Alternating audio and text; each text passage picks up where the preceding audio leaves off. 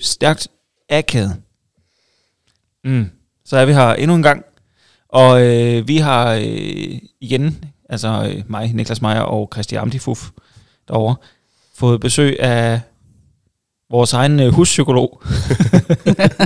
det er du nu. Tillykke. Tak. Du, du er den første, der har været her mere end en gang. Hvilket jeg ikke ved, om vi skal tage personligt. Eller... Nej, Peter. Nå, Peter, jamen, det er fordi, han sad der jo. Ja, han var der i forvejen. Ja, han var der forvejen. Ja. Øh, men øh, du kommet tilbage, Karina Ja, Southorn. Og øh, den her gang øh, skal vi snakke videre. Sidste gang, der dykkede vi jo ned i selvværdet og øh, Ja. holdt op noget feedback, vi fik på den episode. Der er godt nok mange af jer, der har tænkt, øh, hey, der kunne jeg måske genkende en ting eller otte. Og øh, det var jo i, i høj grad øh, ikke, ikke sådan helt målet med det, at, at folk skulle sidde og diagnostisere sig selv.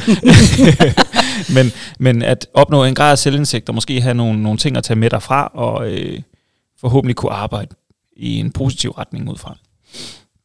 Øh, en ting, vi også øh, kort var inde på, så vidt jeg husker, men også snakket om øh, bare os tre øh, bagefter og før, det er et øh, begreb, der hedder perfektionisme, som også er dagens tema. Ja. Og noget, vi rigtig godt kunne tænke os at snakke om. ja, og det kom jo helt automatisk, fordi at, at når vi taler selvværd, så, så, så kom vi jo automatisk ind på det her med perfektionismen som, som en, ja, en faktor, der har det med det at gøre. Ja, lige præcis. Ja, Øhm, men det kan være, at vi skal prøve at bare kaste os lidt ud i det, øhm, fordi fra erfaringen fra sidst, så går snakken stille og roligt, ja. og så kommer vi øh, langt omkring. Øh, men bare lige for at sige, øh, hvorfor vi synes, det var vigtigt at få med, det er jo fordi, at vi er i træningsbranchen, og i træningsbranchen, der er der jo især på sociale medier, men også i forhold til at skulle øh, præstere en, en, en høj grad af behov for at leve op til et eller andet, og for at fremstå på en bestemt måde, øh, både i forhold til den del af træningsbranchen, der specifikt handler om æstetik, ja. øh, hvor det jo basically, nu, du må godt stoppe med at pille med den mikrofon. Der Jamen, jeg vil så gerne have den til at sidde helt perfekt. Ikke? Nå, ah, der kan man bare Got se. it? Så, jeg har forstået den godt.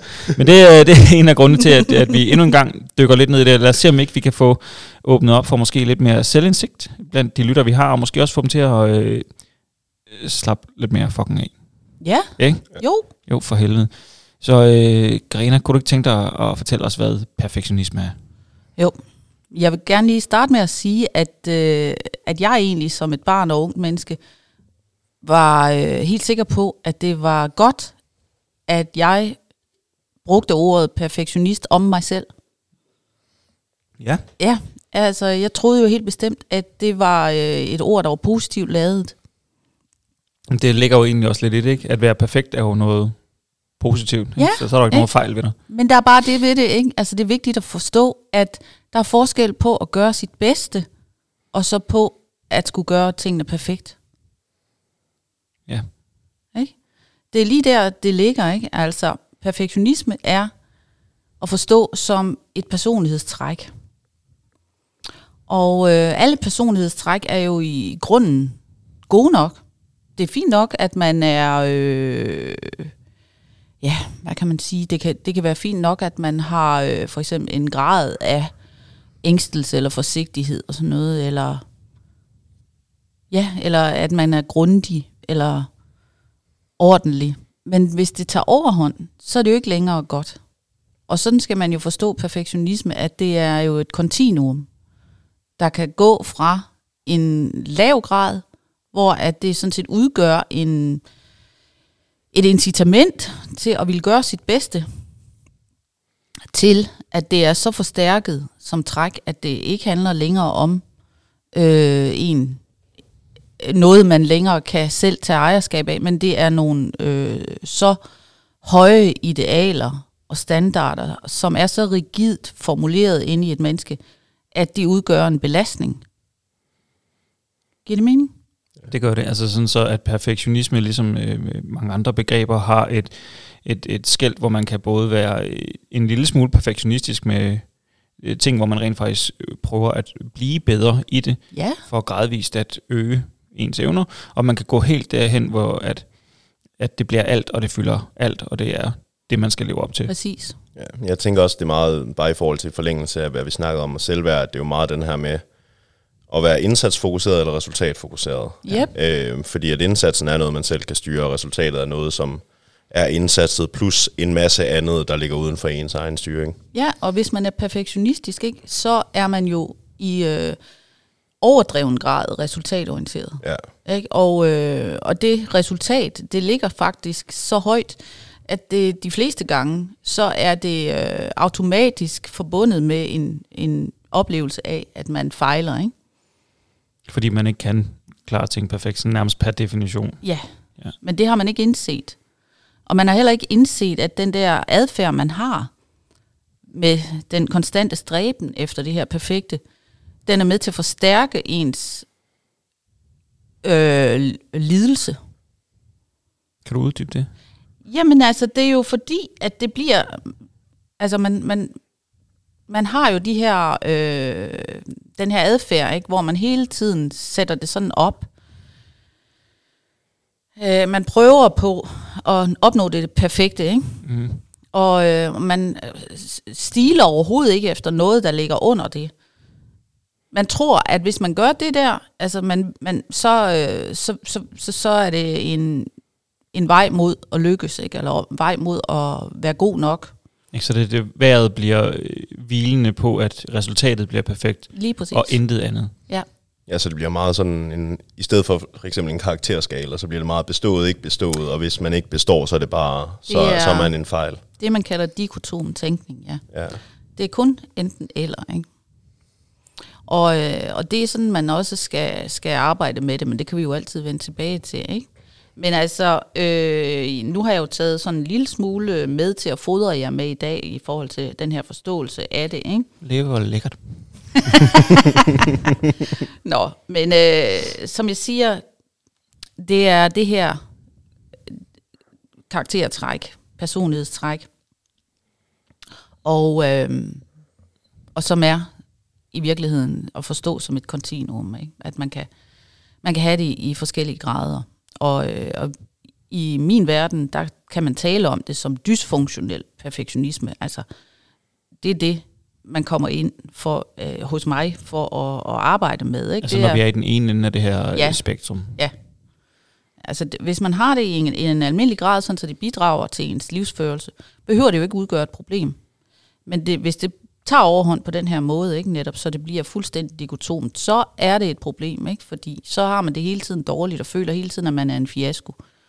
Øh, og så øh, har man brug for at måske at, at kigge på det. Ja. Der er jo, øh, som at se, sådan, altså for det første, så vil jeg sige, det kan have jo forskellige ansigter, perfektionismen, ikke? Det kan have et sådan selvorienteret ansigt, hvor det handler meget om, gør jeg alting godt nok? Øh, er jeg tynd nok? Er jeg, øh, bor jeg pænt nok? Øh, Hvor man bliver målt på, på, på sig selv, og hvordan man fremstår. ja, hvor man kigger hele tiden på sig selv. Ja. Men det kan også have sådan mere socialt aspekt, ikke? hvor man øh, hænger det hele tiden op på netop, om man over, i, altså, i, over for andre fremstår perfekt. Altså om man om andre synes, at man er god nok, om man får, høster nok anerkendelse fra andre, øh, om man er den bedste, altså så- hvor man går ud og sammenligner sig selv med andre, og hele tiden øh, vil og skal være bedst, eller også er man ikke god nok. Så både målt over for det billede, man har af sig selv, Mm. ikke, i forhold til, hvad man selv synes, man skal fremstå som, og målt over for, hvad man tror et eller andet sted, andre tænker, man skal være. Ja, Og sætter sig selv op på en eller anden form for pedestal i forhold til det billede af verden, man har.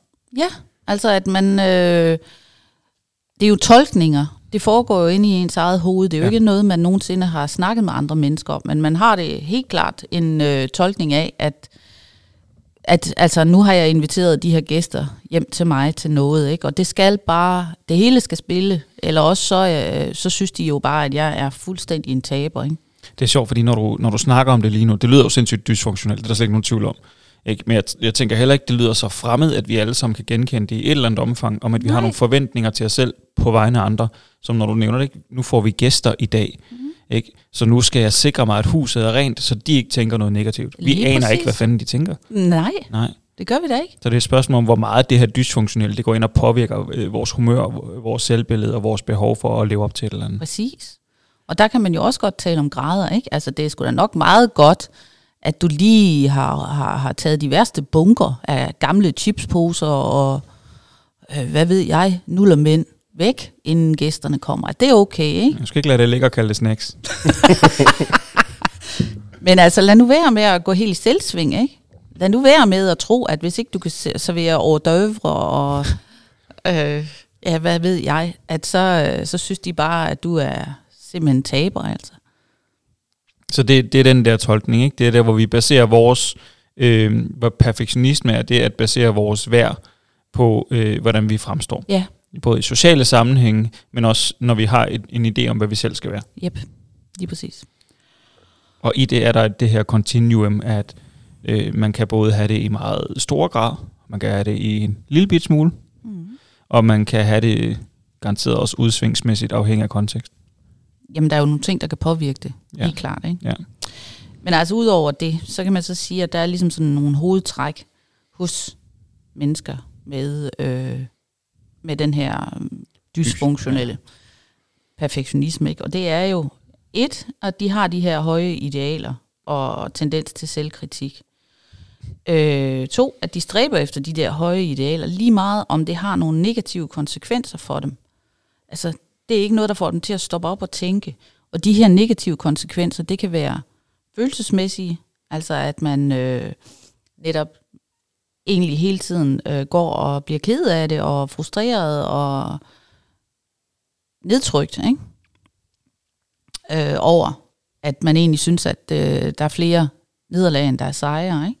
Det kan være sociale konsekvenser, altså at man øh, måske øh, trækker sig mere fra sociale sammenhænge, fordi at man ikke øh, helt er klar til at yde det, eller det kan også være, at øh, det man altså også kan sige, der er adfærdsmæssigt, det kan også betyde noget, at hvis man nu skal bruge så meget tid på de her ø, øh, den her adfærd, ikke også, øh, for eksempel hvis man arbejdsmæssigt skal gøre det her til perfektion, så man bliver ved med at sidde der på kontoret og pille og ru i den der opgave, ikke? for at den, man kan ikke trykke på send-knappen før det her det er blevet til altså noget, der er 120% rigtigt, jamen så, øh, så går det jo også ud over ens sociale liv. Ikke? Og der kan også være fysiske konsekvenser af det. Altså at man kan opleve, at man øh, simpelthen altså mangler energi, at man øh, begynder at få stresssymptomer, som led i, at man kører, baserer sit liv på det her, ikke? fordi man presser sig selv hele tiden for hårdt.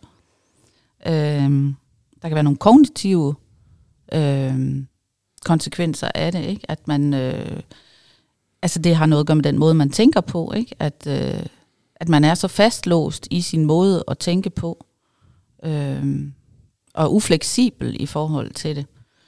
Og så de her adfærdsmæssige netop, som jeg siger, at det, det kan bestemme rigtig meget af ens handlen. Så man, så man kan ikke man kan ikke slappe af, man kan ikke øh, gøre tingene halvt, man kan ikke øh, stå af.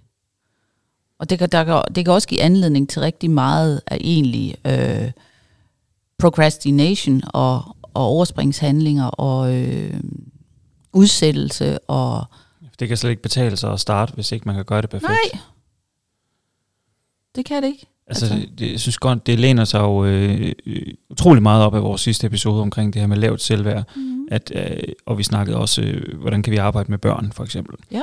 Øh, det her med at have fokus på øh, processen og handlingerne frem for slutresultatet. Det, når jeg hører perfektionisme, så er det jo basically beskrevet som en af de her yderligere ekstremer, vi snakkede om sidst. Ja. Som i, at vi har 100% fokus på slutresultatet. Men det Ja. ja. er det jo også. Altså, den, den, man kan godt sammenligne det. Man kan godt øh, tale om det ud fra den teori, ikke? fordi det jo også netop var sådan, øh, ud fra den der selvværdsteori, at øh, mennesker, som, som baserer deres selvværd på deres præstationer, jamen de får jo en leveregel, der hedder, øh, hvis ikke jeg øh, gør det her til perfektion, så er jeg ikke god nok. Og det er jo også det, der er styrende for perfektionister. Ikke? Og som sådan, så er deres selvværd jo præstationsbordet. Mm. Så på den måde hænger det jo tit sammen, altså, eller det hænger sammen altid, ikke? Ja, det er jo sjovt, den modsætning, der opstår i det, i behovet for at være perfekt, øh, har vi sandsynligvis et lavt selvværd, så vi nærmest ikke er perfekte. Ja, ja. Og, og ikke kan blive perfekte, fordi vi har det dårligt uanset hvad. Men det er også der... Så bliver det sådan en, en Det selv, også- selvregulerende lortecirkel. Det gør det nemlig. Og det er også det, jeg mener, når jeg siger, at den her adfærd jo egentlig er med til at betinge den, den problem cirkel, man er inde i. Ikke? Altså jo mere man jagter det der, jo mere er man jo ved altså hele tiden at sende et ubevidst signal til, tilbage til sig selv om, at det er det her, jeg skal gøre. Jeg, jeg må bare gøre det bedre, ikke? Det lyder enormt destruktivt. Men det er det også. Det er det jo også. Altså, der, der er jo også mennesker, der ender med at opgive den kamp der, ikke? Altså jeg, jeg tænker jo ofte, og det er bare i forhold til vores branche, at, at jeg har sådan en perfektionisme, der ser jeg typisk tre sådan outcomes. Mm. Øh, den ene det er spiseforstyrrelse, Yep. den anden det er træningsafhængighed, og så inden for øh, lige personen træner, der er det udbrændthed i forhold til, at man har den her tanke om, at det skal altid være mere, vi kan arbejde mere, vi kan have flere inden, og så ender det med den her grind-mentalitet, øh, mm. som er en eller anden sådan, okay, vi skal hele tiden gøre mere perfekt, fordi det er det, der forventes. Ja. Og så ender det i udbrændthed. Ja, fælles for alle de der, du nævner jo også, at man går i stykker. Ja. På den ene eller anden måde, enten fysisk eller psykisk. Ja. Altså, når du nu lige siger det der, Christian, så vil jeg også sige, at det er der også rigtig meget belæg for, ikke? at øh, der er en stærk kobling mellem perfektionisme som personlighedstræk, og så øh, både udvikling og vedligeholdelse af forskellige psykiske lidelser.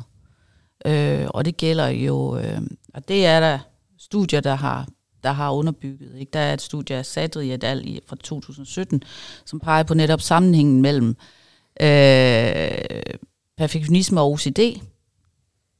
At der, det er jo klart, det giver også det der, ikke også? Altså, så skal tingene stå på en bestemt måde, ikke? Hvor man kan blive, altså, fortabe sig i det. Det skal f- gøres på en bestemt måde, ikke også? Og man bliver nødt til at blive ved med at udføre de her ritualer, hvis ikke man synes, det er godt nok, ikke? Der kan være sammenhæng mellem øh, perfektionisme og social angst.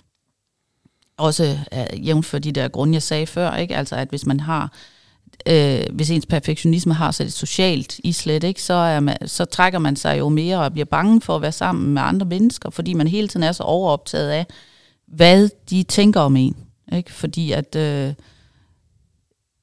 de er nok optaget af, at ens hår sidder forkert, eller at man ikke har lavet øh, tre retter til den middag der, ikke? eller så videre. Ikke?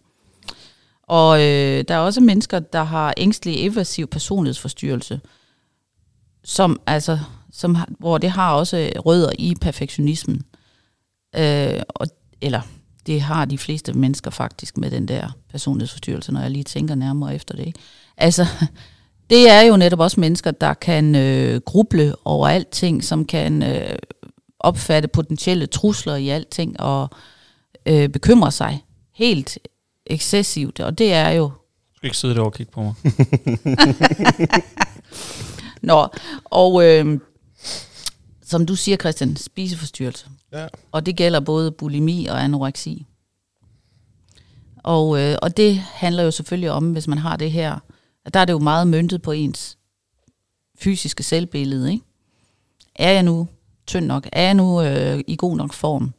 Øh, nej, der sidder lige en delle der, jeg stadigvæk skal have kål på, ikke? Og det kunne, man kunne også, man kunne godt gå videre, men det skal vi jo ikke sidde i dag og gå ud af alle de der tangenter, vel? Men jeg har jo også en mistanke om, ikke også, at hvis jeg graver, så finder jeg nok også hurtigt et, øh, nogle studier, der, der peger på noget med for eksempel øh, den her øget forkærlighed for plastiske operationer og ting og sager, vi, vi ser, ikke? Det er også det, jeg sidder virkelig, der er meget af det her, det ligger jo i ordet perfektionisme, men som hvis vi møder folk, der fremstår på en bestemt måde, der fremstår perfekt i et eller andet omfang, udseendemæssigt, eller Mm. øh, sportsstjerner, eller sådan noget, ikke? Som, som søger øh, det perfekte. Det er sjovt, der er det her skæld imellem, at mange af de karaktertræk, man kan genkende i dem, også er ved øh, folk, der måske er ekstremt lavt fungerende. Ja. fordi de nåede ud over der, hvor de fandt ud af, okay, jeg kan ikke få plastikoperationen, det gør jeg heller ikke det. Mm. Jeg kan heller ikke præstere på landsholdsniveau, jeg kan ikke gøre det, jeg kan ikke gøre det her som perfektionisme i ekstreme grader kan både et eller andet sted fungere øh, altså på ekstremt højt niveau og, være, ja. og, og dække over øh, eksempelvis lavt selvværd ved de her øh, perfekte mennesker, som fremstår perfekt i det perfekte tøj med den perfekte bil og det perfekte arbejde. Ikke? Det er jo nok en grad af, igen, perfektionisme, vi stræber efter hvert op, og det kan være i vidderligt, jeg kan ikke komme ud for en dør, jeg kan ikke overskue at tage tøj på, jeg kan ikke overskue at foretage mig en handling. At, at det, er jo, det er jo to afarter af ekstrem perfektionisme, men vi vil jo sandsynligvis ikke tænke på det, hvis vi mødte en, der var sådan lavt fungerende i hverdagen. Jamen det sjovt er jo, synes jeg, at du ser jo også nogle, nu skal man jo ikke, øh, jeg vil ikke generalisere eller sådan kategorisere, men man ser jo også nogle gange nogle mennesker, der har nogle, nogle udfordringer på nogle fronter, som så kan have nogle meget, meget høje kæpheste på nogle helt andre. Der kan man jo godt tænke, at det kan have karakter i stedet af en form for coping-mekanisme. Ikke? At øh, det kan godt være, at jeg kan ikke styre mit alkoholforbrug, men der er i hvert fald ikke nogen, der skal sige, at mit hjem ikke er rent og pænt. Vel? Det tænker jeg vel er den generelle tendens, i hvert fald når jeg, når jeg bare snakker, eller, snakker med folk, som jeg tænker har nogle perfektionistiske træk, og jeg har også selv mine. Det er vel altid, fordi man sådan... Altså, der er nogle bestemte ting, man af en eller anden grund har valgt at fokusere sin perfektionisme på. Ja. Øh, og så er der andre ting, som man måske bare ikke lægger samme værdi i, om det er fordi, at der reelt set ikke er en personlig værdi, eller om det er en social værdi, der er proppet ned over en. Mm. Det ved jeg ikke, men, men jeg tænker vel, at vi at alle, der har perfektionistiske træk, har en meget bestemt sådan retning. Det her, det, det har, jeg, har jeg nærmest valgt, bevidst eller ubevidst, at det er det, jeg er perfektionistisk omkring. Og så er der nogle andre ting, hvor at, jamen, det, det altså når man Fuck tænker over, ja, altså det er lige meget. Ja, og igen, så tror jeg også det der, Christian, det er jo også et kontinuum, ikke? Altså, hvor, altså om det er så afgrænset, eller om du stiller så høje krav til dig selv i mange forskellige sammenhænge, ikke? Altså det, det, det findes der også mennesker, der gør. Altså der, der, de skal både være de skal både være øh, sexede, og de skal være øh, intelligente, og de skal være... Øh, ja, jeg ved ikke hvad. Altså, ja, øh, altså det kan være mere omsaggribende alt efter person til person. Ja. Men, men jeg tænker mere sådan i forhold til, og, og det er mere fordi, at jeg, når nogen, der har den her øh, efterstræbelse, altså de tænker, at jeg vil gerne være mere perfekt, og jeg kigger på andre, der i min optik ser perfekte ud. Mm. Så er det mere mine tanker om, at de her perfekte personer, som man kigger på, det er, det, jeg finder det utrolig usandsynligt, hvis de er perfekte i alt.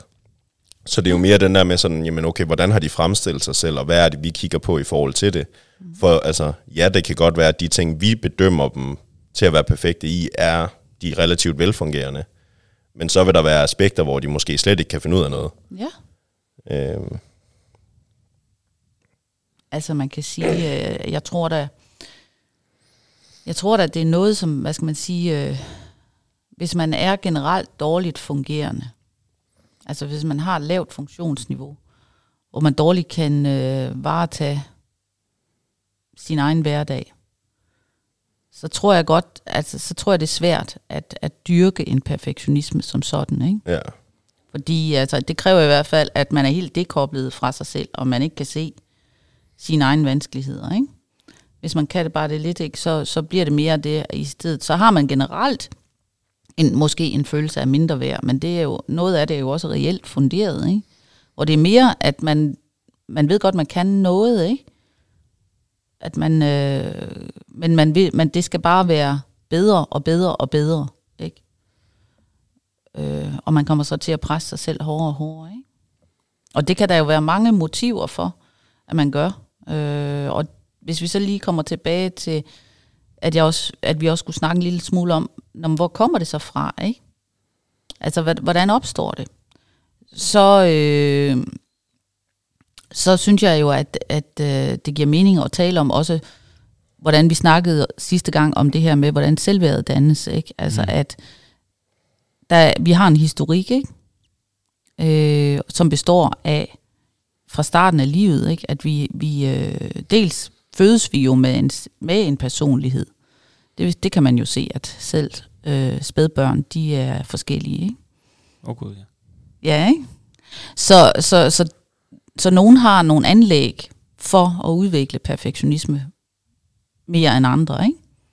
Og så har vi en opvækst, hvor at der er mennesker, som betyder rigtig meget for os, som påvirker os. Altså vores forældre selvfølgelig, men altså også tætte omsorgspersoner i øvrigt. De har en stor betydning for, øh, hvad, hvordan vi udvikler os, hvad det er for nogle skemata, vi får. Og så er der jo også vores egne erfaringer undervejs i livet. Ikke? Altså, hvad, hvad finder vi ud af, at vi har en forkærlighed for, eller hvordan vi har, føler os bedst tilpas i, øh, i livet, eller hvad er jeg god til, eller så videre. Ikke? De ting der, det er derfra, at perfektionismen også kommer. Så de, de rammer, hvor vi har følt os komfortable i. Jeg kunne forestille mig, at det er øh, øh, eksempelvis nogen, der i en tidlig ung alder i skolen har været meget populære mm. øh, og blevet baseret på deres udseende, og så i takt med, at de er blevet ældre, så har de tilskrevet mere værdi til udseendet, og lige pludselig så bliver det det, at de baserer deres værd på. Eksempelvis. Ja. Det kunne man da godt forestille og så man, sig, ja. kan man blive perfektionistisk omkring sit udseende til det punkt, hvor det bliver destruktivt, fordi det begrænser andre sammenhænge, og ender med at begrænse, at man ikke kan komme ud, uden at se perfekt ud. Præcis. Men altså, det er alle mulige ting. Jeg læste også en anden case, hvor at det for eksempel er ham her, som har haft en mor, som sindssygt gerne ville, altså han kom jo fra en arbejderfamilie, ikke? og hans mor ville bare så gerne have læst videre, eller taget sig en akademisk uddannelse. Det kom hun så aldrig til at kunne, fordi det tillod hendes situation ikke. Men så indpodede hun det i sin søn, at han skulle klare sig godt, ikke? Fordi det var jo ligesom vejen frem til at få et bedre liv, end hun havde, følte hun. Og det vil sige, det, det var så, blev så indirekte indpodet ham som et skema til, ikke? At hvis jeg ikke øh, er super dygtig, så er jeg en fiasko, ikke? Så det, det, der, der er jo mange måder, det kan komme på, ikke netop? Ja, og vel at mærke velmenende ting et ja, eller andet ja. sted, ikke? Ja, ja. Altså det, det er jo... I, ok. Hvor, hvor meget det kommer til at fylde i det, i det hele billede. Præcis. Ikke? Altså hvor stor en del af vores identitet, af vores eksistens, bliver baseret på øh, behovet for, at den her handling, handling, eller den her måde at være på, den skal opfyldes. Altså som udgangspunkt, så, så tager vi helt klart udgangspunkt i, at det her det er ikke som led i, at der er nogen, der har været onde ved en. Og det er et, som et must. Det er, det er egentlig altså mere sådan, som at, du ved, jamen Niklas, du skal jo gerne udleve dit potentiale som menneske, ikke? og det er der jo nogle velmenende mennesker omkring dig, der gerne vil have dig til at gøre. Ikke?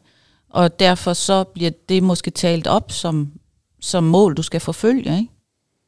Og det, det, det ser du selvfølgelig også, og mærker du også selv.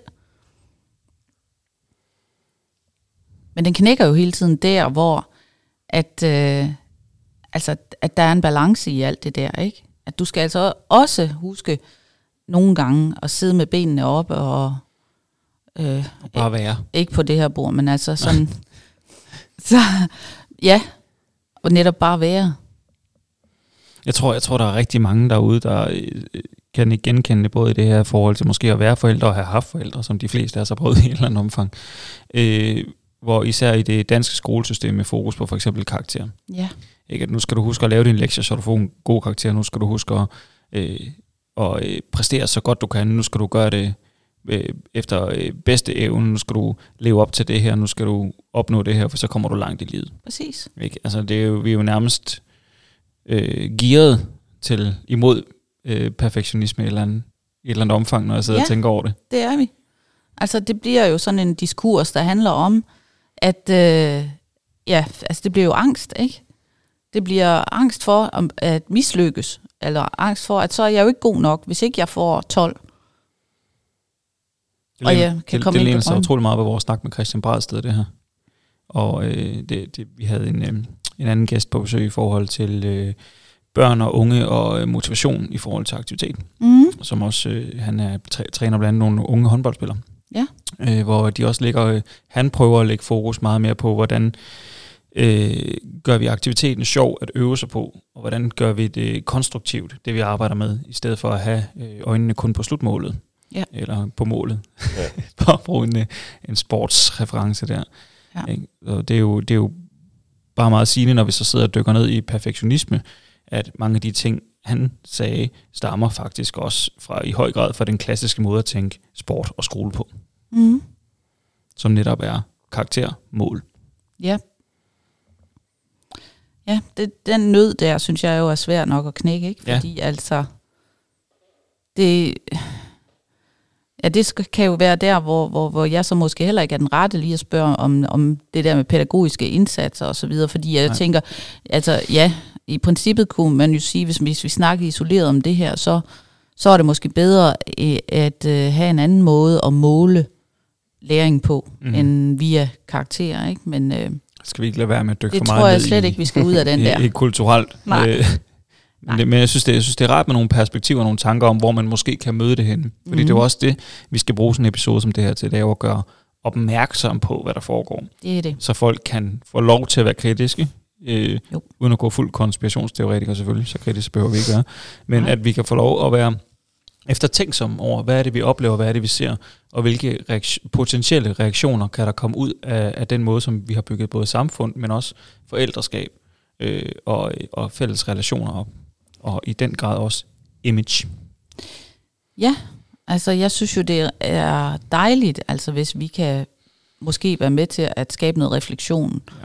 Ja. hos nogle mennesker omkring det her. Og måske også øh, inspirere nogen til at tænke, jamen okay, i virkeligheden så er det her ikke øh, det fedeste liv, selvom der er rigtig meget, som jeg synes, jeg gør, for at det skal være sådan. Ikke? Så måske kan jeg gøre noget lidt anderledes. Måske skulle jeg slappe lidt af, eller ja, Måske lader jeg bare de der chips ligge og kalde dem snack. Uha, godt du ikke så, hvad der ligger hjemme i min skuffe. Det vil jeg slet ikke vide. Nej, nej, nej, nej, nej. Nej. Nå, nej, men skal vi snakke lidt om, Ja, hvordan man så kan gøre noget ved det? Øh, ja, Eller Jo. har du noget andet, du vil spørge om? øh, jeg kunne faktisk godt tænke mig nu, vi snakker meget om det negative, men vi har også snakket om, det er det her continuum. Mm-hmm. Øh, jeg kunne godt tænke mig at, at bare lige spørge om perfektionisme. Kan det ikke være positivt også? Altså, det er jo, jo. Trods alt en stræben efter. Ja. et eller andet. Jamen det er jo der, ikke også netop, at hvis man kan balancere, så synes jeg da, at det er en utrolig positiv egenskab at have hos et menneske. Ikke? Altså jeg synes da, det er en fin værdi at have, at man skal gøre sit bedste. Man skal gøre sig umage. At det er ikke lige meget, vel? Altså, dogenskab, det er en af de syv dødssynder, ikke? men, men altså, alting mister jo sin, øh, øh, hvad skal man sige, værdi, hvis det bliver, hvis det bliver ekstremt, ikke? Jamen, det er nemlig det der, jeg synes, jeg synes bare, det er, en, det er en vigtig nuance at have med, fordi at vi kan jo mm. Godt øh, se os øh, lidt vrede på forskellige typer af, af halve diagnostiseringer, som vi ikke? Men, Jo. men, men vi skal stadig huske, at, at, at jeg tror, vi har snakket om det mange gange, vi har haft vores samtaler, det her med, at mange af de her diagnoser i høj grad er øh, personlighedstræk, som er forstærket, eller vi har også snakket om det om det, Ja. øh, eller mindre forstærket. Ja. Ikke? Men de her personlighedstræk er også med til at få os til at fungere. Selvfølgelig. Ikke? Og men, men jeg tænker også, altså enhver snak, vi har, er jo, udspiller sig jo i en eller anden kontekst, ikke? Ja. Og for mig se så, at den her kontekst, det er en verden, hvor at vi ser en høj grad af den her dysfunktionelle perfektionisme, ikke? Og det er måske derfor, at, at, at øh, farven på meget af det, jeg siger, får, får sådan lidt en... Et øh, rødligt skær. at Hvad er det nu galt med rødt? Nå, nej, men altså, men hvis, hvis vi snakker om det som sådan ligesom fra scratch, så ja, så vil jeg sige, at øh, hvis man kan komme ind midt på vejen, så er det da en utrolig positiv ting. Det, det er vel der, hvor man skal skelne mellem, er, perfek- er perfektionismen i mig, er det noget, der gør noget konstruktivt, eller er Ja. det derhen, hvor jeg begynder, okay, nu begrænser det mig ting, som for eksempel i de her sociale relationer, Ja, som jeg tror, der er rigtig mange derude, der kan genkende. Ja. Det her behov for at sidde over for en mulig social relation, og næsten ikke kunne overskue og tage dig ud. Fordi hvad, hvad nu, hvis man ikke lever op til de personer? Hvad nu, hvis, hvad nu, hvis man ikke øh, kan finde ud af at være der? Ja. Som jeg også tror, I, vi snakker også om imposter-syndrom sidst. Ja. Ikke? At den her følelse af ikke at kunne leve op til noget, så man lader være med at leve, og prøve at leve op til det. Men jeg tænker vel også, at det handler om det her med, at man... At nu, nu tænker vi i forhold til, okay, hvad, hvornår giver det noget, eller hvornår er det konstruktivt, hvornår er det en begrænsning. Men også bare den der med, som vi snakkede helt i starten med, okay, er det noget, jeg har kontrol over? Er det noget, jeg reelt set har en, en indvirkning på mm. versus resultatet? Er det lidt ligesom vi snakkede om med, med Christian Bradsted, det her med sådan, at i stedet for at fokusere på, at målet skal være resultatet, at det er mestringen af det, du prøver at gøre. Altså, at du bliver god til at lave evnen, du bliver god til at give en indsats. Det giver rigtig meget mening. Det er, det, vil, altså, det er vel det, som man er ude efter, når man snakker positiv perfektionisme, øh, perfektionisme eller Ja. hvad man nu vil kalde det. Øh, Ja, Jeg kan godt lide begrebet positiv perfektionisme. Det ligger og ruller godt. Jamen det synes jeg da godt, man kan tale om. Mm. Altså, men igen, det er det der med, at man skal ind og mærke efter, som du også selv altså, siger. Ikke? Altså, man er jo nødt til at øh, kunne øh, monitorere de her altså de her afledte negative konsekvenser. Ikke? Altså man er nødt til at kunne få øje på dem, og så også øh, sætte ind over for dem, ikke? Også fordi at så, så bliver man nødt til at indrømme over for sig selv, at så, så er det måske lige, så har det måske lige taget lidt overhånd, ikke?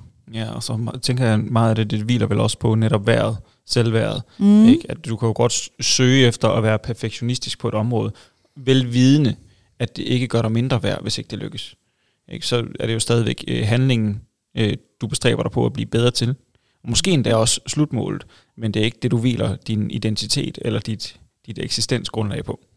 Ja, der tænker jeg vel, det vigtige er at fokusere på handlingen. Ja, Fordi det netop er den der med, slutmålet kan godt være lidt svært at, at selv fokusere på. Jeg tænker i hvert fald bare, hvis vi skal tænke i, hvis vi bare tager eksempel med skole. Mm. Altså ens dansk opgaver må under alle omstændigheder forhåbentlig blive bedre fra 0. til 9. klasse. øhm, og det er jo der, hvor man kan sige, at, at så længe man giver sin bedste indsats, så har man vel, altså så har man jo gjort det absolut bedste og lagt den bedste indsats, og i princippet været så perfekt man kan omkring sin indsats hele vejen igennem, men fordi ens færdigheder undervejs, eller ens forudsætninger for at rent faktisk at udføre det, bliver bedre over tid, mm. jamen så bliver slutresultatet også bedre over tid. Ja, men så har man det også bedre med det, ikke? Ja, Ja. Men jeg synes jo også, det er, det er værd at bemærke, at det at sætte ind over for perfektionismen i forhold til imødekommelse af nogle andre ting, altså for eksempel øh, spiseforstyrrelser. Ja. Man ved jo, at perfektionismen er en af de her fire kerneområder, der driver spiseforstyrrelsen. Ikke? Og ved det, at man sætter ind over for den, at så kan man altså automatisk være med til også at, at, og hvad hedder det, øh, øh, ja, gøre noget ved de andre. Det er der studier, der peger på. Tænker du, at sådan perfektionisme er noget, som... Det er i hvert fald en, en teori, jeg altid selv har haft, fordi jeg, jeg har også de, nogle af de tendenser, øh, og har set det lidt i, i nogle klienter også. Og når vi så snakker om for eksempel forstyrret forhold til mad, mm-hmm. er det fordi perfektionismen reelt set som persontræk bliver behandlet, eller er det fordi man smider det over i noget andet? Fordi det er ofte det, jeg ser, at mange som sådan siger, jeg er ikke spiseforstyrret længere. Nej. De er enten træningsafhængige i stedet for, ja. Eller arbejdsafhængige, eller et eller andet andet. Ja. Og, og bliver rost for det. Ja, Men det er jo en helt anden snak, synes jeg, fordi at jeg ser jo også mange øh, mennesker, som, som altså de har både noget spiseforstyrrelse, de har også træk af noget OCD, eller Ja. en, en anden, nogle andre former for afhængigheder. Ikke? Og hvis du så, hvad skal man sige, forsøger at angribe det, der har afgrænset med spiseforstyrrelsen at Mm. gøre, ikke? er du så blind for, at der er noget, der flytter sig andre steder hen? ja. Ikke? Fordi så kan man jo spørge sig selv, hvor, hvor godt den person så er hjulpet. Ikke? ja. Det er også der, hvor man snakker om adfærdsafhængighed nu om dagen, ikke? Hvor man begynder at sige på, at, at afhængighed ikke behøver at være en, en specifik adfærd, men kan være præget af forskellige typer af adfærd, og netop kan, kan flytte sig rundt. ja. Som jeg også tror, vi har oplevet mange gange, især som du også nævner med det eksempel omkring, jeg er tidligere spiseforstyrret, mm. se mig nu, nu er jeg stor og muskuløs. Så er du måske stadigvæk spiseforstyrret. Ja. Øh, du er bare afhængig af træning også, og får mere ros for det, fordi at det kulturelt fremstår bedre.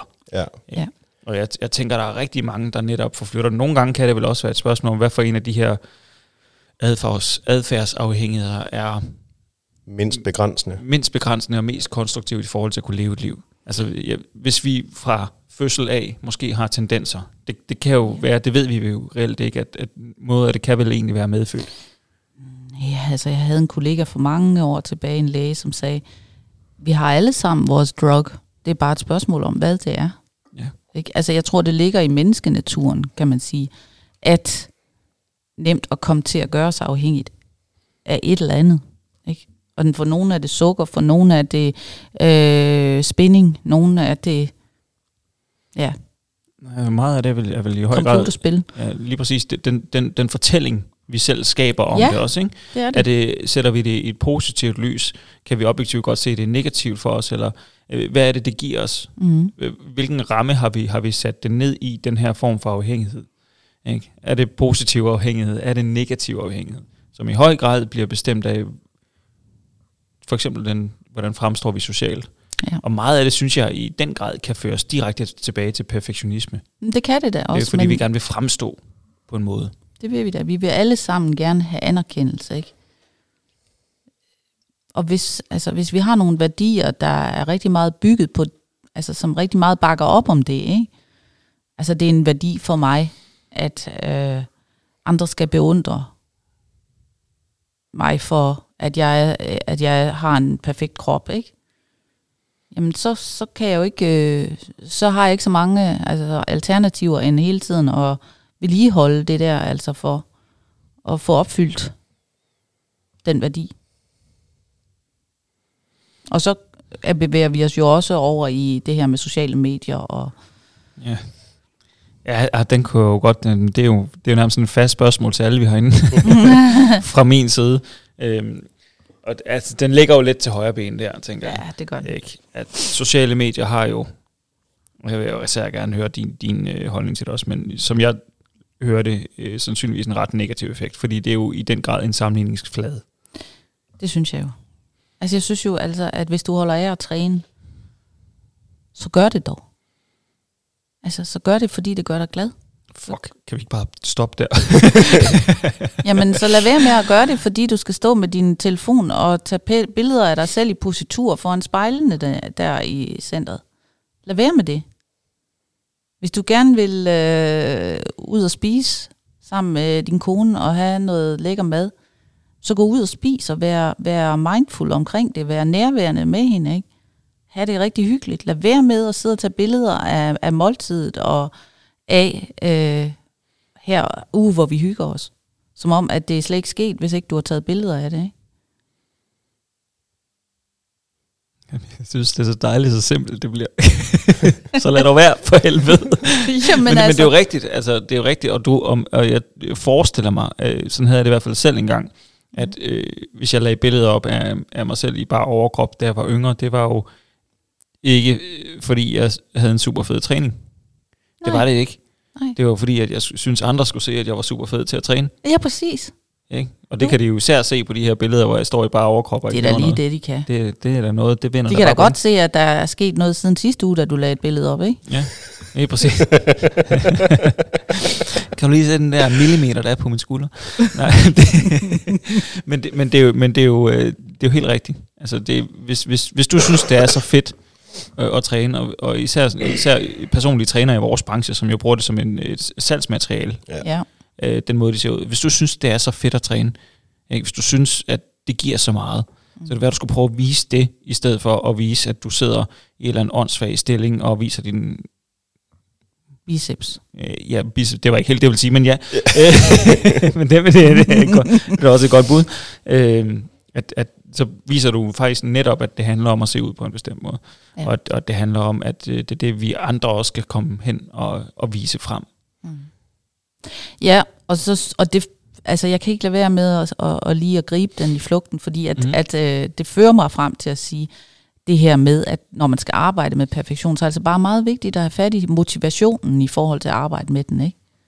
Fordi du er nødt til at blive bevidst om det her, for at du kan have en motivation i forhold til at arbejde med den.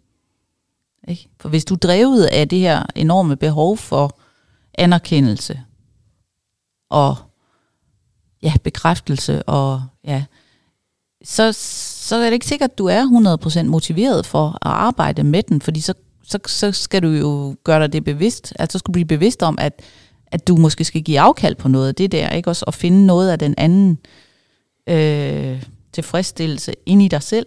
Jeg bliver, også, jeg bliver, jeg bliver nysgerrig på den, ikke? fordi man, man kan vel et eller andet sted godt være i den rolle, hvor man øh, godt kan lide at fremstå på, på, på en bestemt måde og vise det frem og blive anerkendt for det, uden nødvendigvis at have det dårligt. Eller, eller på nogen måde være negativt påvirket i livet. Det er jo ikke Kan det, noget, kan det ikke være en del? jeg synes mere, det, det handler jo om motivet, ikke? Ja, Det handler hele tiden om det der motiv, som du selv siger, ikke? Altså hvis du nu... Det, det, så kunne vi bruge resten af dagen i dag, sådan næsten på at sidde og diskutere den. Men Ja. altså hvis nu siger, at du står der med øh, din bare overkrop, ikke? Og du gør det udelukkende, fordi du selv synes, det er dejligt. Det. Ja. Behøvede du så i virkeligheden at tage det billede? Du skal bare stå og flex foran spejlet. Det burde være nok for dig, ven. Det er det. Og så er man hentet noget narcissisme, og det er en anden Ja, episode. det, det tager vi en helt anden gang. Ja, det kan vi sige. Det kunne være et godt ja. tema. Nå. Nej, men øh, altså jeg vil sige, skulle vi ikke snakke lidt om, om øh, altså, hvordan man så kommer ind midt på vejen?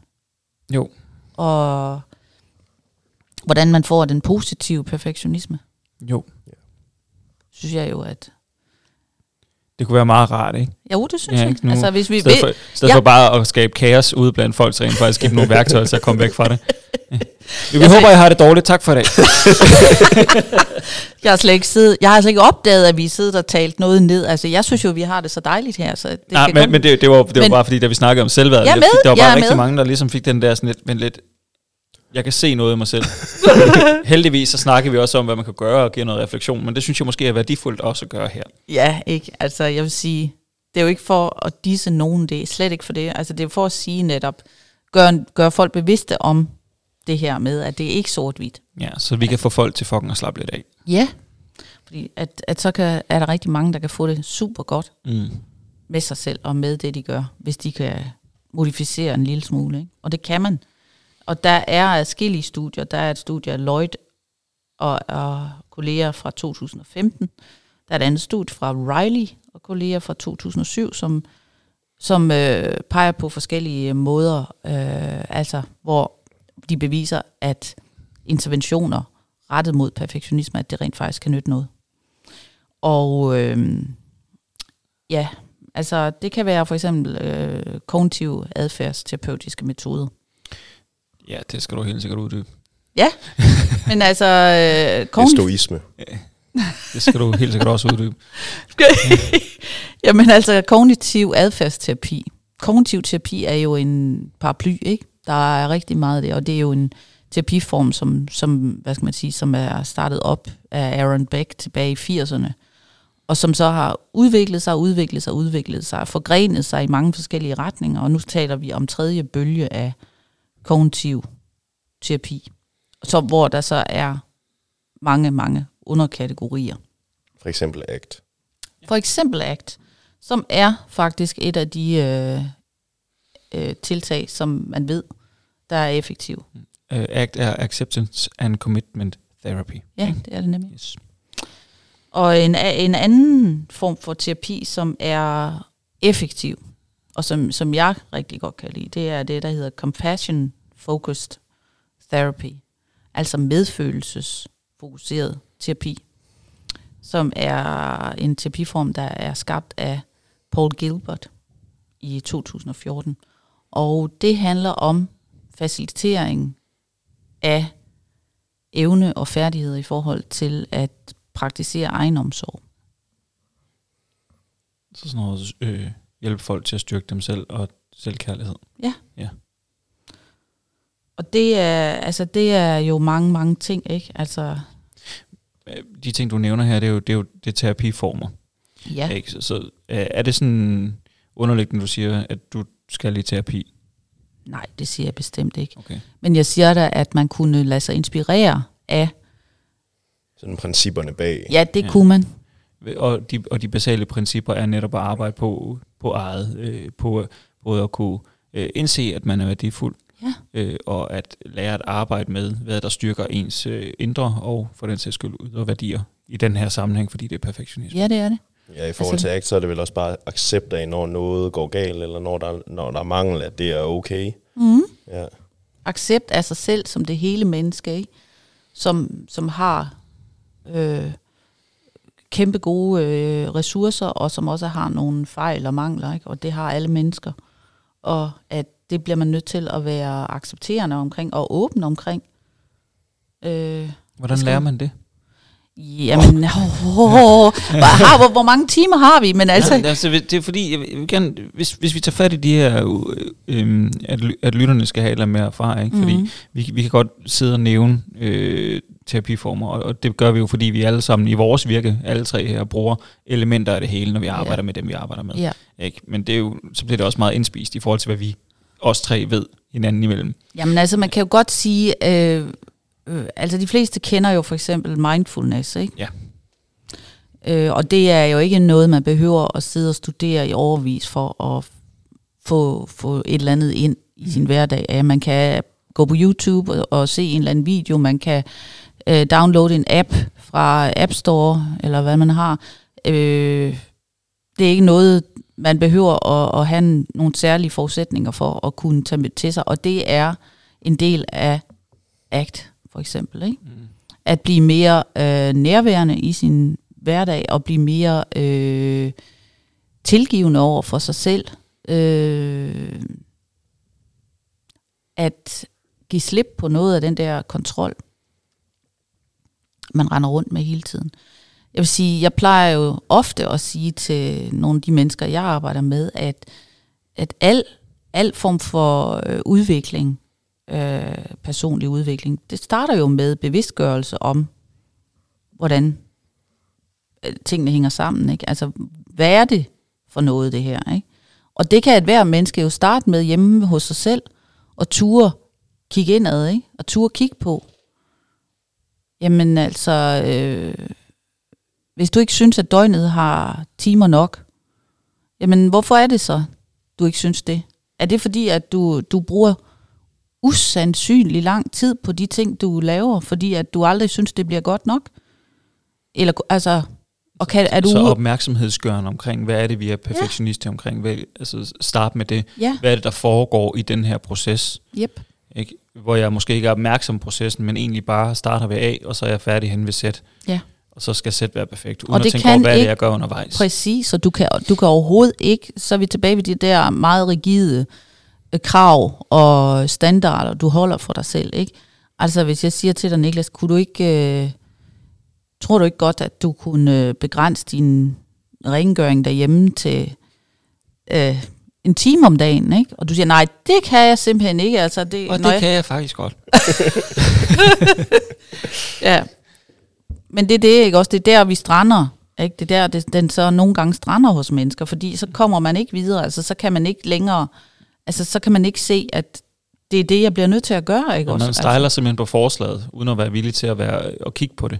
Ja, for det er jo tit det, der altså også er en del af det personlighedstræk, at man har den der rigiditet ikke, omkring, jamen så er det bare ikke godt nok. Jeg kan da ikke sidde her og bilde mig selv ind, at det er godt nok, når jeg kan se, der ligger en nullerdreng derovre. Ikke? Altså. Ja, du skal simpelthen være villig til at prøve, først og fremmest. Ikke? Ja, det skal du. Men det er, jo også, det er jo også et af grundprincipperne, for eksempel også, hvis du, men derover er for eksempel også det, man kalder responshindring i, øh, i OCD-behandling. Ikke? Mm. Altså at, at du skal også afstå fra at gøre noget af det, du, du gør tvangsmæssigt, hvis du vil øh, hjælpes med den, med den lidelse. Ikke? Man kan godt oversætte det sådan lidt indirekte og sige, det er jo faktisk også lidt noget af det, du skal ind og være villig til at gøre, have motivation for at gøre. Øh, hvis du vil øh, arbejde med din perfektionisme, ikke, så skal du være villig til at gå på kompromis med noget af nogle af dine standarder. Jeg mig, der er rigtig mange mennesker derude, som kommer ind, øh, for eksempel til samtaler med dig, hvor det er ret åbenlyst, at øh, det her, vi skal sætte ind, som på ingen måde er klar til det. Ja, det er det. Det er rigtigt. Altså, hvor jeg, hvor jeg møder mennesker, ikke også, der... Jamen, det kan jo, altså, det kan jo være nogle meget, meget subtile tegn i virkeligheden. Altså at, at virkelig, at, at livet mister sin farve. Ikke? Altså at der er ikke rigtig noget, jeg kan ikke forstå, jeg føler mig så flad. Altså jeg føler ikke rigtig, der er noget, der giver mig glæde, vel?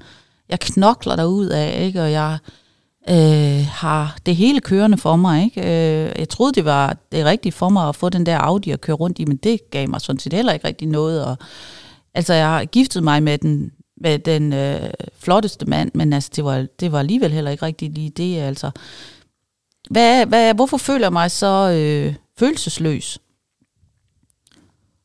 Og hvis vi så sidder og snakker om, jamen altså, måske skal du øh, prøve at tillade dig selv at stige lidt ned for den der hest, og, og altså gøre nogle flere ting, fordi de gør dig glade. Altså dyrk noget af det der, ikke også? Og lad være med at styre hele tiden efter de der enorme krav, du har til dig selv. Men det kan jeg jo ikke, vel? Altså, hvordan skulle det lade sig gøre, hvis jeg også skal have tid til så at sidde og nyde? For det første, så synes jeg bare, at det, det lyder forfærdeligt. Så er jeg jo ikke produktiv. For det andet, så øh, betyder det jo, så skal jeg jo stå en halv time tidligere op, hvis jeg også skal have tid til det. Og jeg står i forvejen op klokken 4. Det er ikke sådan, den hænger sammen, vel? Det er jo netop alle de ting, vi hele tiden tror, vi skal, vi skal nå og vi skal gøre, som er i den tilstand. Så vi er nødt til at give afkald, afkald først og fremmest på noget af det. Ja. De legendariske 100 procent. Yep. Den har vi haft op at vinde rigtig mange gange. Jamen, det var, det var en øjenåbner, ikke? det var det. Dybt ubehagelig en. Ja. Øhm, ja. men, men, men det, ja, Og en anden, jeg vil gerne lige, jeg vil gerne lige have lov til at nævne øh, nogle, noget andet, ikke også? Fordi jeg, jeg kan godt lide tanken om det her med at bruge den her metode, der hedder continuum-metoden, som, som jo øh, har øh, både nogle elementer fra, øh, fra dialektisk adfærdsterapi, som også er en terapiform. dialektisk, hvor man simpelthen, øh, man snakker lidt på Bornholmsk eller noget andet, der er sjovt. Kommer man derhen, og så går man i terapi på Bornholm, eller hvad? Marshall Linehan. Okay, du tager den videre, undskyld. Ja. Eller Melanie Fennell, som jeg også tror, jeg nævnte sidste gang i forbindelse med selvværdsteori. Mm. Øh, det handler jo meget om det der med at hjælpe det her menneske til, eller hjælpe sig selv, til at se den der øh, alt eller intet tankegang. Ikke? Altså at se i forhold til et eller andet. Ikke? Øh, hvor ligger jeg henne på det der kontinuum? Altså hvis vi snakker om øh, øh, rengøring.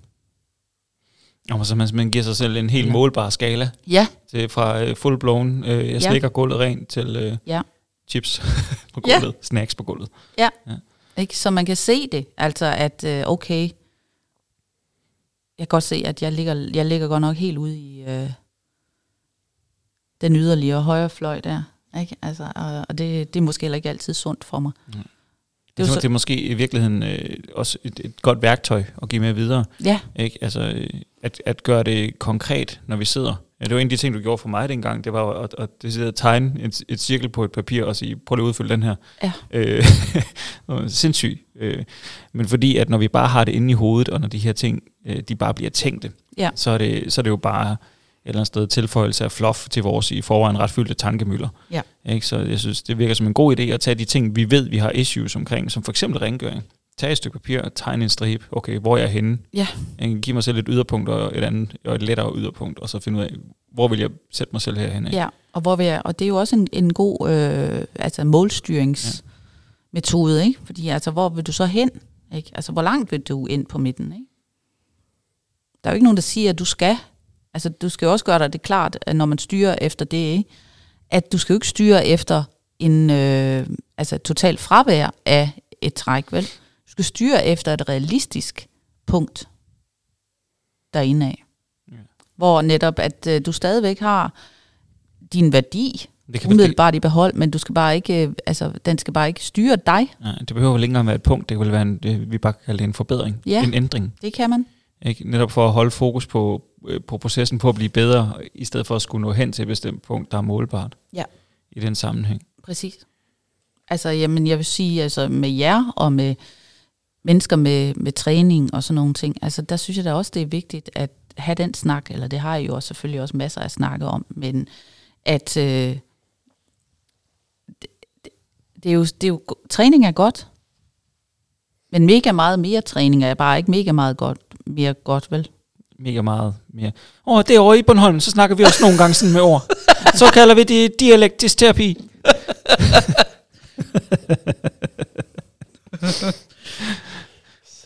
Fuck. Øh, Nej, men du, du var inde på, på det er en af de sidste punkter, vi har på, øh, på listen. Det er, mm.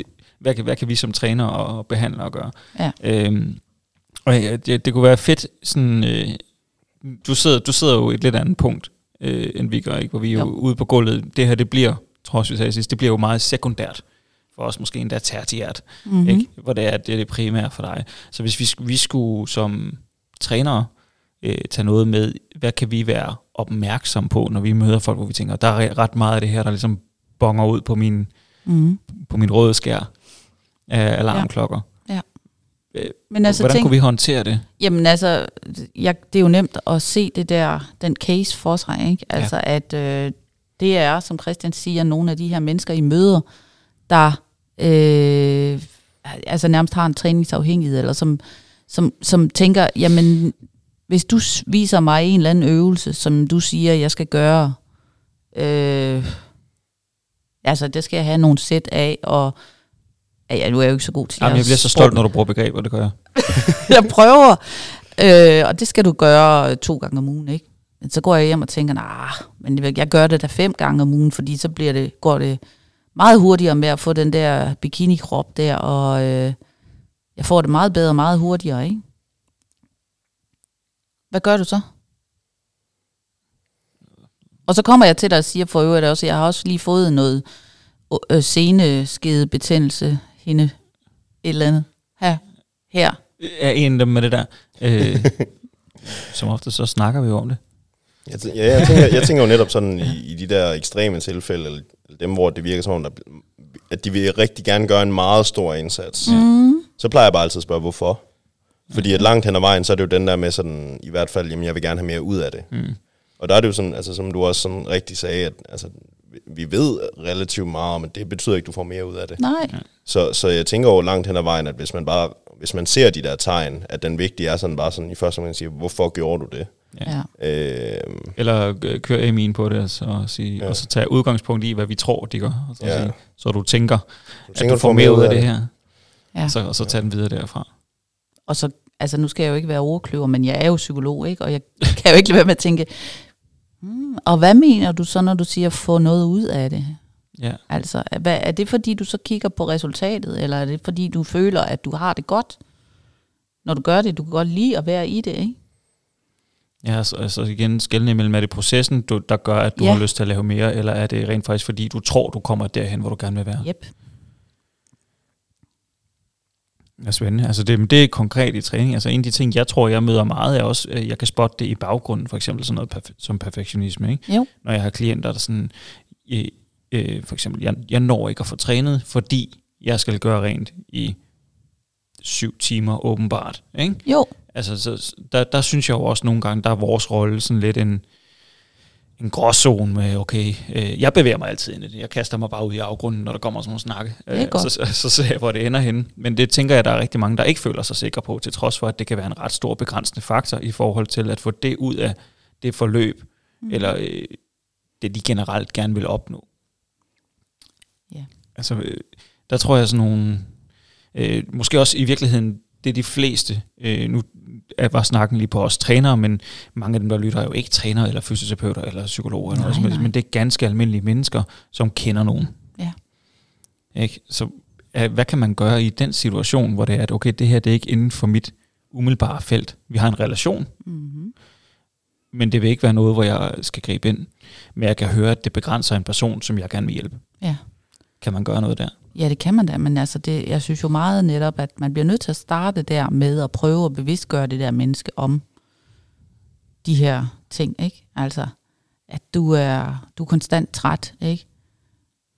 Fordi at du, øh, du sidder op hver, altså nu læser du på det her studie, ikke? Og, og du vil så gerne, øh, du skal gøre det så godt, så godt, så godt.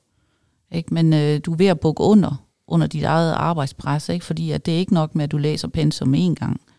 Men du skal helst læse det hele tre gange, ikke? og du skal også helst være, være forberedt til fingerspidserne hver eneste gang, du går til en, en forelæsning eller noget. Ikke? Øh, kan mindre også gøre det, ikke? Altså, Du, du tænker, der er ikke noget i vejen med at være captain obvious der? Og Nej. lige, sådan, og lige pege på, prøv at høre. Men ellers så kan man det bare sådan, hvis det ikke er fordi, man har tænkt sig at sige, du har det dårligt. Så kan man jo også bare i, den, i det tilfælde, hvis man kan se, at der er en, der sådan virker presset, eller bare ligger meget arbejde, bare spørge dem, hvordan har du det egentlig Ja. lidt der? Ja, Ja. Fordi at, altså, så tænker jeg, at de fleste vil sige, ja, fucking smadret. Eller der kan selvfølgelig også være nogen, der er har det perfektionist. Ja. øhm, Går fint nok. og, og, og, og, så kan man jo sådan prøve altid, alt efter relationen, se om det er noget, som der åbner op af sig selv. Ja. Øhm, men jeg tænker lidt i forhold til, nu snakker du om, om sådan øh, compassion-terapi, altså så, det kan man jo også bare ligesom arbejde med, at, at altså, man tager den der samtale med, hvordan er det, det går, og Ja. at man netop ikke selv prøver at lægge noget pres i forhold til, at resultatet har nogen betydning. Mm. nej. Men at man bare snakker om, at det er vigtigt, at den person nu har det godt i det. Og det synes jeg også er vigtigt at nævne, Christian, for jeg synes også, det er vigtigt at sige, det er jo ikke godt nok, at, at øh, jeg som din søster bare siger, men du ved, jeg synes, du er god nok, uanset hvad du gør eller ej. For det får ikke dig til at få det bedre med dig mm. selv, hvis det er. Det er dig, der skal have det bedre. Ja. Det er dig, der skal synes, du er god nok. Også selvom du ikke støver af i syv timer om dagen. Ja. Men det skader vel heller ikke at, at være sådan lidt, gå på confirmation-jagt. Simpelthen, altså hvis, hvis du møder nogen, som for eksempel de her sociale relationer med, med rod, og så siger prøv at høre, det betyder ikke noget for mig. Ja, Det ja, betyder, at selvfølgelig. det, du, du, du skal, jeg, jeg kan ikke hjælpe dig med, hvordan du har det, men jeg kan fortælle dig, at for mig, du kan godt slappe af i det. Selvfølgelig. Altså simpelthen prøve at gøre opmærksom på, hvis vi spotter de her ting, hvor det er, at der er nogle ting, der fylder for meget. Ja. Ikke så sige, prøv at høre. For mig, hvis du måler dig op mod det i et eller andet omfang, så skal du bare vide, det betyder ingenting. Ja. Ikke? For det er vel også med sådan at så man lægge kørt den over på at sige, det, det er faktisk dig som person, jeg gerne vil være sammen med. Ja. Det er vel også med til at styrke vejret i et eller andet omfang. Altså jeg er klar over, at det ikke, er, at det ikke ændrer på samme måde, men Nej, det er det det er meget rart at høre. Det er det da, men øh, et menneske, der er meget fastlåst, der vil tænke, han er fuld af løgn. Ja, okay. Ikke? Altså, Mm. øh, men, men selvfølgelig, selvfølgelig altså, øh, møder vi da som professionelle, synes jeg der også, øh, mennesker øh, uden fordømmelse, ikke? Og, og med en anerkendende tilgang. Det synes jeg, det ligger implicit i det. Og det vil jeg da også gerne tro på, at jeg praktiserer som menneske et stykke, langt stykke hen ad vejen. Ikke? Men, men altså, det er ikke nok til at plante det i det menneske selv. Måske man kan vente den om at sige, hvis du skal ud ved folk, så lad mig være en nar og sige, øh, og påpege, hvor beskidt der er. det kan man godt sige, ja. Kan vi tage den vej rundt? Ikke? Ja. Ikke? Så generelt, hvis du gerne vil hjælpe nogen, så lad mig være en nar over for dem. ja. Det bliver Ja. svært.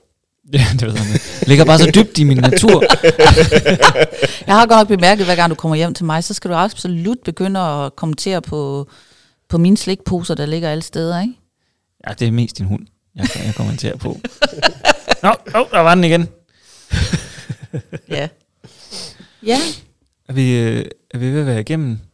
jeg, siger, jeg ved ikke, altså nu har vi jo ikke nogen øh, øh, lyttere, der ringer ind og spørger ind til det, vi har snakket om. Jeg Det synes jeg godt, vi kunne få på et tidspunkt. Jamen, det kunne, ja, synes jeg det da kunne også. være øh, for Få os. sådan et spot på DR, DR3. Vi kunne godt køre en, en Q&A Det kunne vi på et sagtens. tidspunkt med Karina. Ja, det, det tror kunne jeg, godt. det tror jeg kunne være interessant. Øh, vi kommer til at have Karina inden en anden gang. Det er stensikkert, det har vi allerede aftalt. Men øh, ellers... glæder mig. for lige at, at se, om vi kan opsummere sådan bare en lille smule, ikke? så er det jo det her med, at perfektionisme er en, en stilen efter at have øh, det perfekte slutmål. Ja. At man hele tiden prøver at leve op til et eller andet, og i det, den leven op til, så bliver det næsten altid ret utilstrækkeligt, fordi man ikke kan være det op, hvor det er perfekt. Ja. Fordi det perfekte stort set ikke eksisterer. Illusion. Det er en illusion. It's an illusion. Ligesom det er på Bornholm med krølbølle. og at øh, der er forskel på øh, positiv perfektionisme og dysfunktionel perfektionisme. perfektionisme. Helt Og en af af de måder, at man for eksempel kan gøre det meget målbart, er ved at tegne den her streg, en ratio, et continuum, Ja, hvor man sætter eksempelvis med rengøring eller med træning eller sådan noget, og finde ud af, hvor, hvor meget, hvor vigtigt er det for mig på den her streg fra 0 til 100 eller 0 til 1000, eller fra et eller andet Yep. handling til en handling, og så finde ud af, okay, hvis jeg, hvis jeg gør det, øh, hvor meget begrænser det mig så, yep. kontra hvad jeg egentlig gerne vil have ud af det. Så man prøver at gøre det meget håndgribeligt, når man sidder og arbejder med det. Og Også- ikke, ikke og være bange også- for Compassion. ja, medfølelse At man, øh, for sig selv. ja, at man får øje på netop, at man er ikke nogen særlig god ven for sig selv. Nej. Hvis man driver det der ekstreme hele tiden. så kunne acceptere, at for at, ja, det er måske sådan ret generelt, for at ændre på noget, så er vi nødt til at acceptere, at der er noget, der skal ændres. Ja. Så vi kan ikke bide os fast i det princip, vi har omkring, at sådan er vores liv. Nej, der er som regel ikke noget, der kommer af ingenting. Vel? Nej. Var det ikke det? Jo. Så øh, endnu en gang, tusind tak, fordi du tak. forbi, Karina. Selv tak for, at I ville have. Øh, kan I alle sammen have det super lækkert. Tak for det.